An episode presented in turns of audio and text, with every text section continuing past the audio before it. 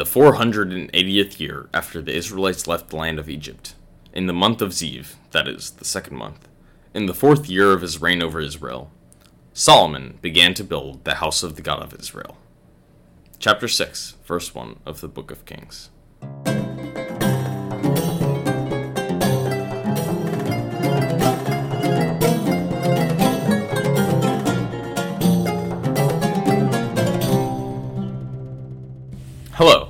Welcome to A History of the Jewish People, Episode 7 The Builder, Part 2.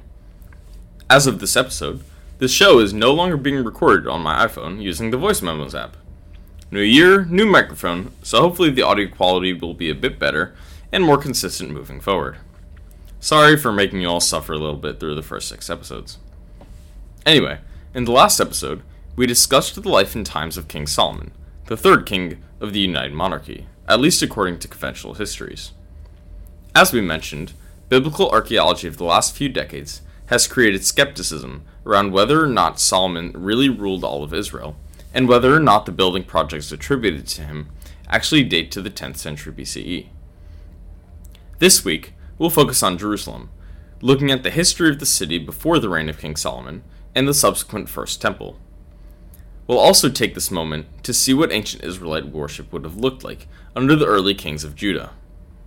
Before we jump into the material, I should mention that we won't be following the usual structure of looking at the biblical stories first, and then turning to the archaeological evidence. Both will be woven together throughout our look at Jerusalem.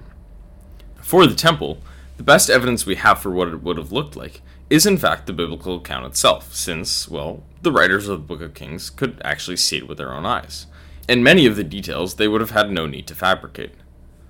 The history of its construction, notably whether Solomon was the one to build the temple or whether it was later attributed to him, are murky, but since nothing of the original structure survives, we'll just be focusing on the building itself and not so much how it was made. We'll also take a look at some of the other surviving Near Eastern and Israelite temples that could shed light on the one supposedly built by Solomon. So, with that out of the way, let's take a look at the capital of the Kingdom of Judah. Jerusalem, like most cities in Palestine, is old. Shocker.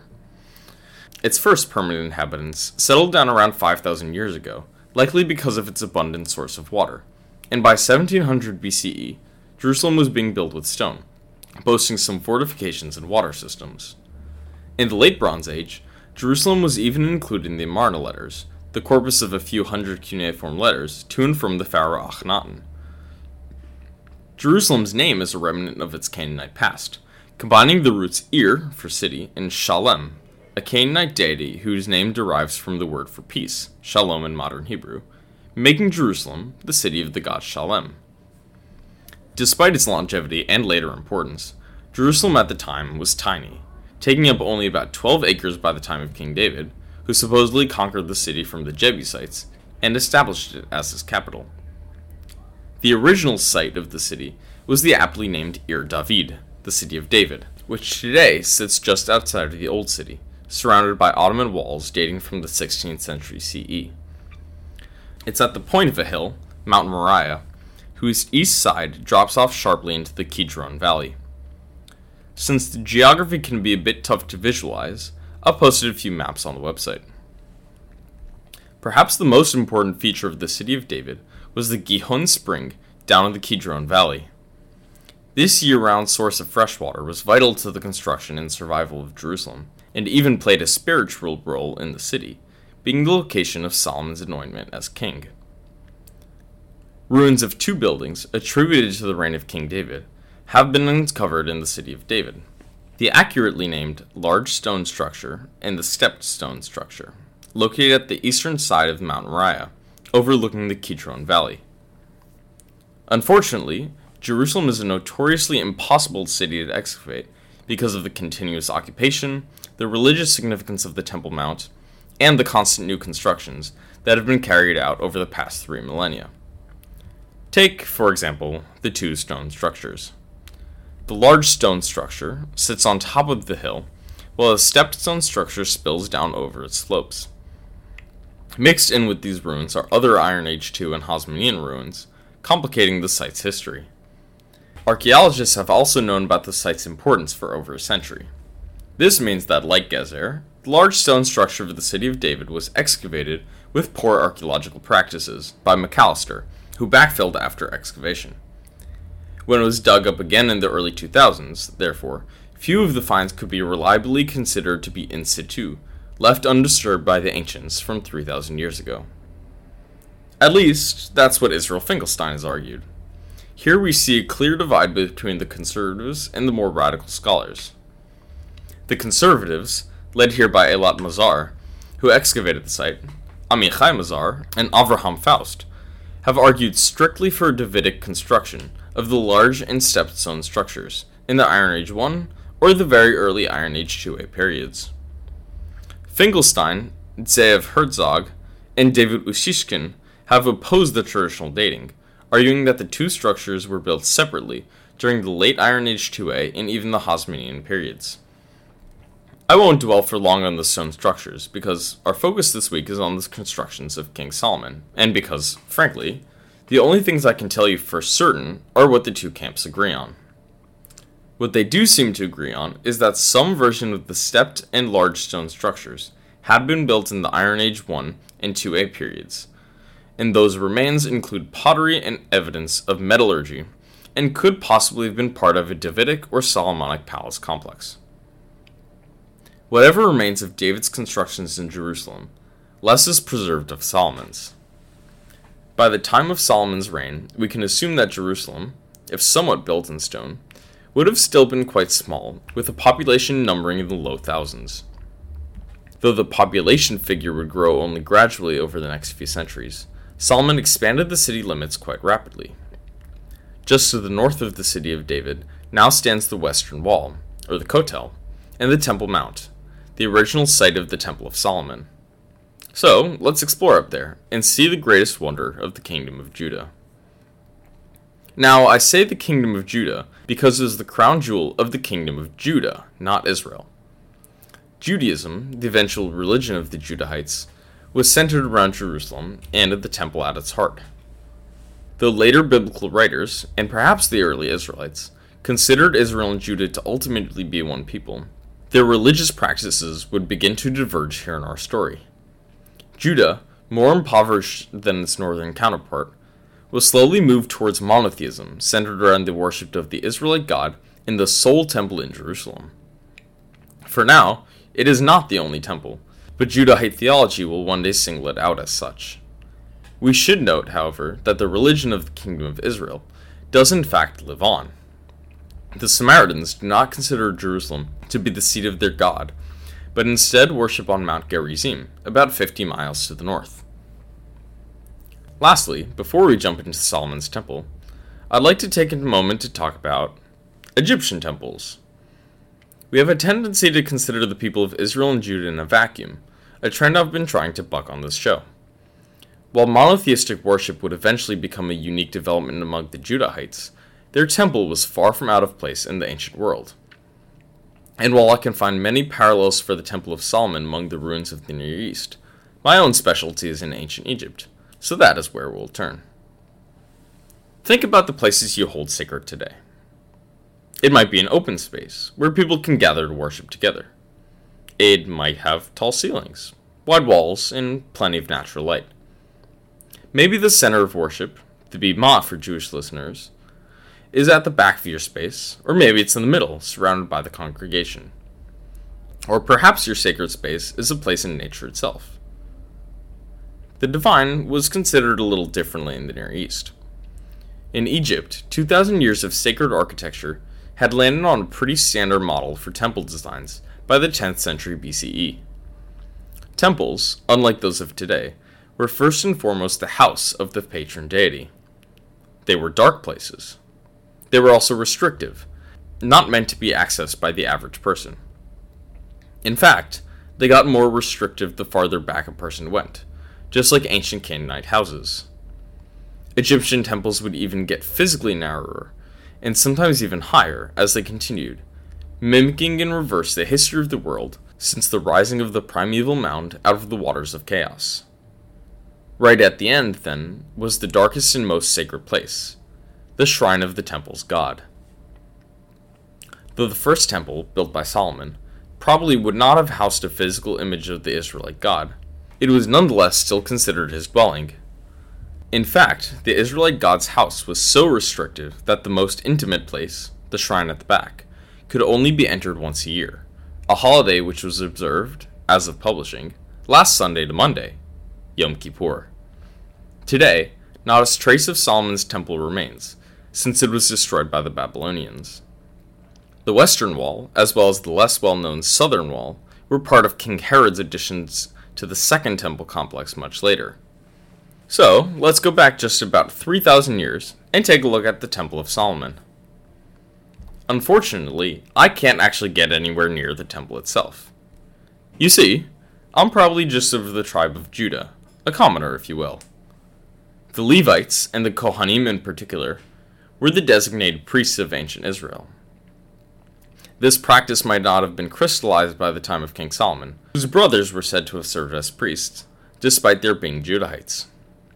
The restriction of the priesthood would, however, soon become common, and descent from the ancient Levites and Kohanim can still be seen in the last names, and, in fact, in the Y chromosome, which is passed down paternally.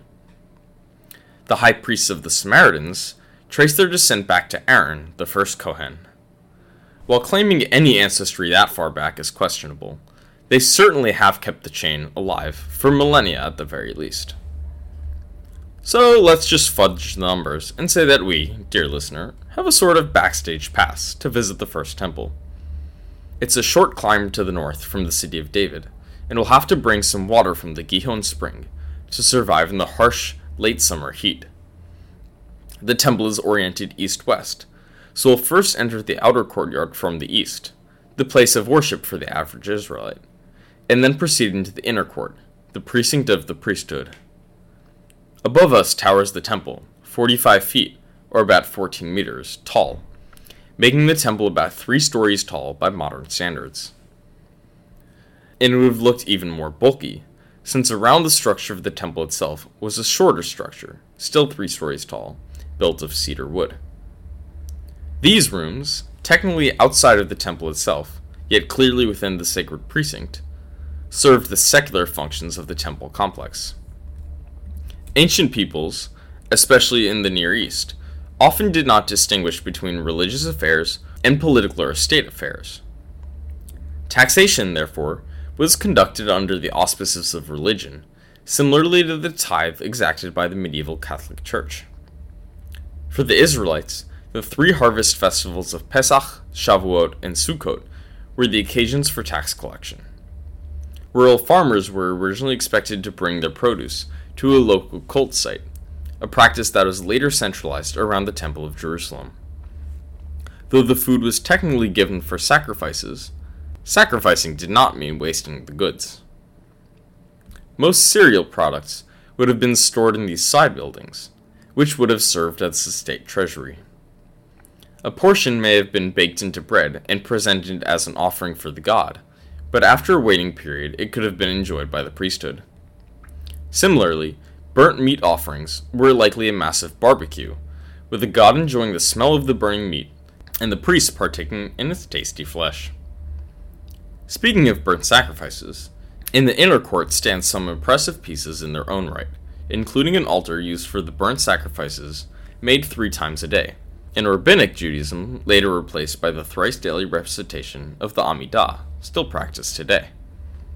Unfortunately, this altar is only mentioned in the Book of Chronicles and may reflect a later renovation of the temple. It would have been a stone it would have been a stone platform measuring three cubits, or four and a half feet, tall, and may have included horns, a peculiar feature typical of Israelite altars. An almost identical one was discovered at Beersheba in 1973 by Yohanan Aharoni, who worked on the chronology of the gates of Gezer, Chazor, and Megiddo. This altar, now on display at the Israel Museum, would have stood at the same height and featured horns at all four corners. Though the horns, which look like small crenellations, were vital to the sacred structure of an altar, their purpose remains a mystery. Incidentally, the burnt offerings altar found at Beersheba was the second one found in Iron Age Judah. We'll discuss the first one, also discovered by Aharoni, later this episode. Moving beyond the altar, there are quite a few other interesting objects scattered around the inner court. Solomon commissioned a bronze worker from Tyre, the son of a Phoenician coppersmith and an Israelite woman from the tribe of Naphtali. The first, and also strangest of his works, were two columns, 18 cubits tall. The capitals of these columns were decorated like lilies, and the columns themselves were adorned with hundreds of pomegranate designs. They probably would have been freestanding in front of the porch of the temple, though some models depict them supporting the portico itself. What made them strange was not anything about their design, however, but the fact that they were each named. Chapter 7 of the Book of Kings says that the one on the right of the portico was named Yachin, and the one on the left was called Boaz. And then it moves on with no further explanation. And so shall we. Next up among the works of bronze is what the Book of Kings calls, in an objectively awesome description, a sea of cast metal. It is a massive basin, possibly used for ritual purification. Mikvot, spring water baths for spiritual cleansing, wouldn't appear for almost a millennium, so it could have served a similar purpose for the first temple. The tank, located to the southeast side of the temple, on its right side, measured 15 feet in diameter and supposedly held the equivalent of 2,000 baths. This massive piece of cast bronze was supported by 12 small bull figures, three facing each cardinal direction. Hiram, the coppersmith, also made 10 smaller bronze baths, measuring 6 feet by 6 feet, which were placed 5 on either side of the temple. These were inlaid with decorations of lions, oxen, cherubim, palm trees, and spiral designs. We'll move next into the temple proper, the Beit HaMikdash, or the Holy House. When described in the Book of Kings, it is simply referred to as the house, since that's exactly what it was thought to be the house of the god. The temple precinct, including the outer court, the inner court, the storerooms, and the bronze works, had a mix of secular and religious functions, but the house of the god itself was especially sacred. The Book of Kings, in fact, makes clear that the stones used to build the temple were shaped at the quarry so that no sharp tools would need to be used at the site of the temple, thus avoiding any profanity of the sacred space. The first part of any house, of course, is the porch and the entryway. Passing between Yachin and Boaz, we find ourselves in the portico of the house, or the area known as the Ulam.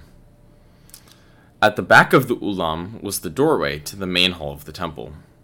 The double doors, built of cypress wood, were flanked by four doorposts made of olive wood.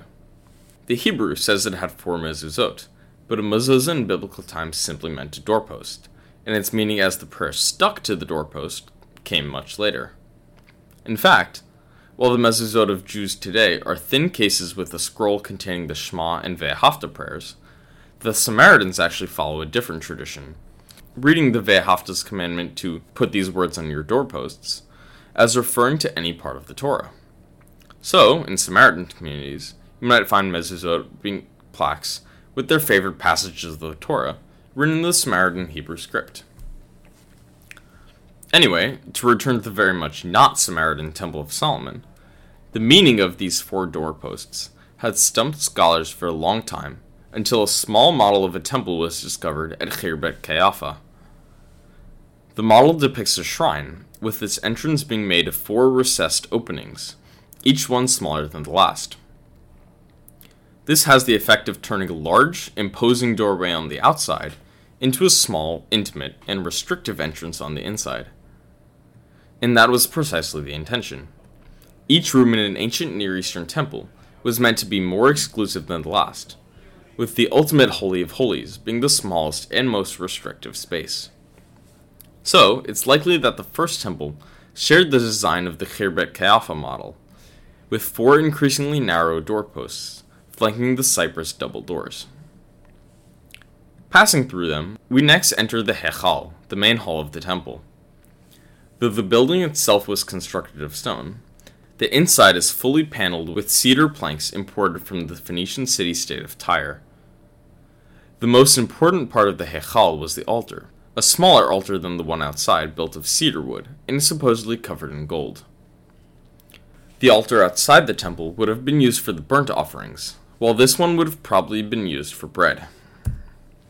As I mentioned before, the discovery of an altar at Tel Beersheva was the second time a sacrificial altar was discovered from biblical Israel. The first discovery was made by Yohanan Aharoni in 1963 at Tel Arad, near Beersheba in the lands of Judah, south of Jerusalem. Tel Arad was a fortified town with a small temple located in its back right corner, northwest according to the compass. The fortress would have been in use from the 10th century down to the 7th century BCE, but the temple found inside was only used for about 50 years during the 8th century BCE. Like Solomon's temple, the temple at Tel Arad was organized along an east west axis and had an entrance, a main hall, and a shrine along the western edge. The main hall, or the Hechal, had benches on two sides as well as a large altar. At its western edge were three stairs leading up to the temple's Holy of Holies, a small room with a large standing stone, possibly to indicate the presence of the divine. When the temple was excavated in the 1960s, two monolithic altars were found carefully placed on their sides on the second stair between the Hechal and the shrine. The altars, though of different sizes, were each carved from a single stone, with a tall base, a niche, and then an offering table at the top. I've posted images on the website. The altars were clearly placed carefully on the ground, and since the temple appears to have been used last around 715 BCE, it might have been intentionally dismantled as part of Judah's centralization of religion around the Temple of Jerusalem. Before then, temples like this may have been common as religious practices were far more regional. Following the discovery of the temple, the shrine was transported from Arad to the Israel Museum, then under construction, where it can still be seen today. In the 2000s, during a renovation to the Israel Museum, the shrine was moved, and researchers had the opportunity to study with modern techniques the remains of organic material that were discovered on the tops of the altars. In the study, they discovered that these would have been incense altars. On the large altar, traces of chemical compounds derived from frankincense were discovered, mixed with testosterone and cholesterol, derived from animal fats which would have been added to help the incense burn. On the smaller altar was a more surprising discovery cannabis burned along with the help of animal dung. Together, the frankincense would have provided a pleasant scent and a mystical aura, while the cannabis would have made the worshippers slightly high. The use of drugs in worship has been observed around the world, with opium having been used in Cyprus, and naturally occurring gases having been inhaled throughout the Mediterranean world, most notably by the oracle at Delphi. Neither frankincense nor cannabis were native to Palestine, so both would have had to have been imported by the state at considerable expense with frankincense coming from southern Arabia and the Horn of Africa. Cannabis is a little harder to track down, but its seeds aren't found archaeologically anywhere in the Near East, and it quite possibly came all the way from East Asia. This suggests that Arad was an official temple run by the Judahite state and may have been deliberately shut down around the year 715 BCE, when Judahite kings were beginning to center religious practices around the temple in Jerusalem. Returning to Solomon's temple, then, we can assume that at least one of the altars inside the Hechal would have been used for burning incense and possibly even cannabis. The room, therefore, would have been much darker than the outside, though there may have been windows, and it would have been filled with a perfumed haze. Along the walls, the cedar planks were decorated with gourd and flower designs. Finally, then, we reached the room at the western edge of the temple, the Debir, the shrine, the Holy of Holies. This precise location was thought to be the dwelling place of the Israelite god, and its location at the western edge of the temple is the reason for the significance of the western wall today, the closest place to the Holy of Holies, outside of the temple precinct itself. In ancient times, access to the Debir was also incredibly restricted. At least in later history of the kingdom of Judah, the Debir, the Holy of Holies, could only be entered once a year on Yom Kippur by the high priest. He would bring in incense and a special sacrifice of a goat's blood to sprinkle on the altar, as part of an elaborate ceremony to cleanse the sins of the Israelites. On that day, he would also recite the Tetragrammaton, the pronunciation of the name Yod He in front of the assembled people of Judah. The high priest would have entered the Holy of Holies through another recessed doorway built of olive wood, this one having five doorposts, compared to the four mezuzot found at the entrance to the temple. Through these doors was a cubic room, 20 cubits or 30 feet on every side, built of cedar wood and bedecked in gold. The centerpiece of the Holy of Holies was the Ark of the Covenant, the shrine containing the supposed tablets of Moses. The Debir was surrounded by two carved figures of cherubim, covered in gold, with their wings encircling the room and touching each other. There was also a cedar incense altar in the Holy of Holies, likewise covered in gold. When all the ceremonies were done, at the end of the day, the high priest would return to clean up the Holy of Holies before exiting, leaving it closed for another year. And with that, we've concluded our look at the First Temple of Solomon. I hope you all had a meaningful Yom Kippur and High Holy Days, if you're Jewish. Hopefully, not filled with the blood of a slaughtered goat, and instead full of reflection and time with family. To return to secular business, we'll be back in two weeks' time to watch as Solomon's kingdom crumbled apart and the age of the divided monarchy began. In the meantime, you can find us at the website, historyofthejewishpeople.wordpress.com or you can reach us directly by email at historyofthejewishpeople at gmail.com. We're also on Instagram at History of the Jewish People, where this week I've posted something about the discovery of cannabis at Tel Arad. As always, the music for this show was written and produced by Jacob Shaw. And finally, thank you for listening, and I hope you tune in next time for episode 8 A House Divided.